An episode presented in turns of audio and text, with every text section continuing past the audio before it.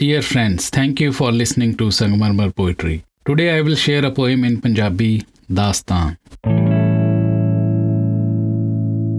ਕਲਮ ਅੱਜ ਵਾਸਤੇ ਪਾਉਂਦੀ ਹੈ ਆਪਣੀ ਸਿਆਹੀ ਦੇ ਕਾਲੇ ਸਿਆਹੀ ਵਰਗੇ ਲੇਖ ਨਾ ਲਿਖ ਕਲਮ ਅੱਜ ਵਾਸਤੇ ਪਾਉਂਦੀ ਹੈ ਆਪਣੀ ਸਿਆਹੀ ਦੇ ਕਾਲੇ ਸਿਆਹੀ ਵਰਗੇ ਲੇਖ ਨਾ ਲਿਖ ਲਿਖ ਕੁਝ ਪਿਆਰ ਮੁਹੱਬਤ ਦੀਆਂ ਗੱਲਾਂ ਕਿੱਸਾ ਕੋਈ ਸੱਸੀ ਪੁੰਨੂ ਦਾ ਜਾਂ ਹੀਰ ਰਾਂਝੇ ਦਾ ਕਿੱਸਾ ਲਿਖ ਨਾ ਲਿਖ ਜ਼ੋਰ ਜ਼ਬਰ ਦੀਆਂ ਗੱਲਾਂ, ਨਾ ਹੋਰ ਦਿਲ ਤੋੜਨ ਦੀਆਂ ਗੱਲਾਂ।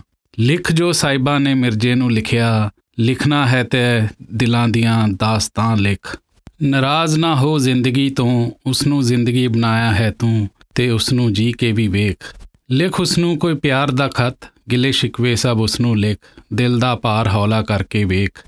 ਲਿਖ ਪਿਆਰ ਭਰਿਆ ਇੱਕ ਖਤ, ਲਿਖ ਮੁਹੱਬਤ ਦੀ ਕੋਈ ਦਾਸਤਾਂ ਸੁਣਨਾ ਚਾਹੁੰਦਾ ਹਾਂ ਅੱਜ ਇਹ ਜ਼ਮੀਨ ਤੇ ਆਸਮਾਨ, ਇੱਕ ਮੁਹੱਬਤ ਦੀ ਦਾਸਤਾਨ ਸੁਣਨਾ ਚਾਹੁੰਦੇ ਹਨ, ਇਹ ਜ਼ਮੀਨ ਤੇ ਆਸਮਾਨ। ਨਾਰਾਜ਼ ਨਾ ਹੋ ਜ਼ਿੰਦਗੀ ਤੋਂ ਉਸ ਨੂੰ ਜ਼ਿੰਦਗੀ ਬਣਾਇਆ ਹੈ ਤੂੰ ਤੇ ਉਸ ਨੂੰ ਜੀ ਕੇ ਵੀ ਵੇਖ। ਲਿਖ ਉਸ ਨੂੰ ਕੋਈ ਪਿਆਰ ਦਾ ਖਤ, ਗਿਲੇ ਸ਼ਿਕਵੇ ਸਭ ਉਸ ਨੂੰ ਲਿਖ, ਦਿਲ ਦਾ ਪਾਰ ਹੌਲਾ ਕਰਕੇ ਵੇਖ। ਲਿਖ ਪਿਆਰ ਭਰਿਆ ਇੱਕ ਖਤ, ਲਿਖ ਮੁਹੱਬਤ ਦੀ ਕੋਈ ਦਾਸਤਾਂ ਸੁਣਨਾ ਚਾਹੁੰਦੇ ਹਨ ਅੱਜ ਇਹ ਜ਼ਮੀਨ ਤੇ ਆਸਮਾਨ।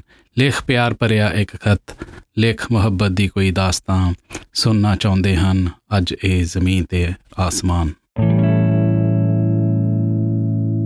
Thank you for listening. If you like it, you may like to share with your friends and family. Please leave your comments, suggestions on Instagram, Twitter, Facebook, or YouTube. I will talk to you next week, same time, same day. Till then, hope and peace.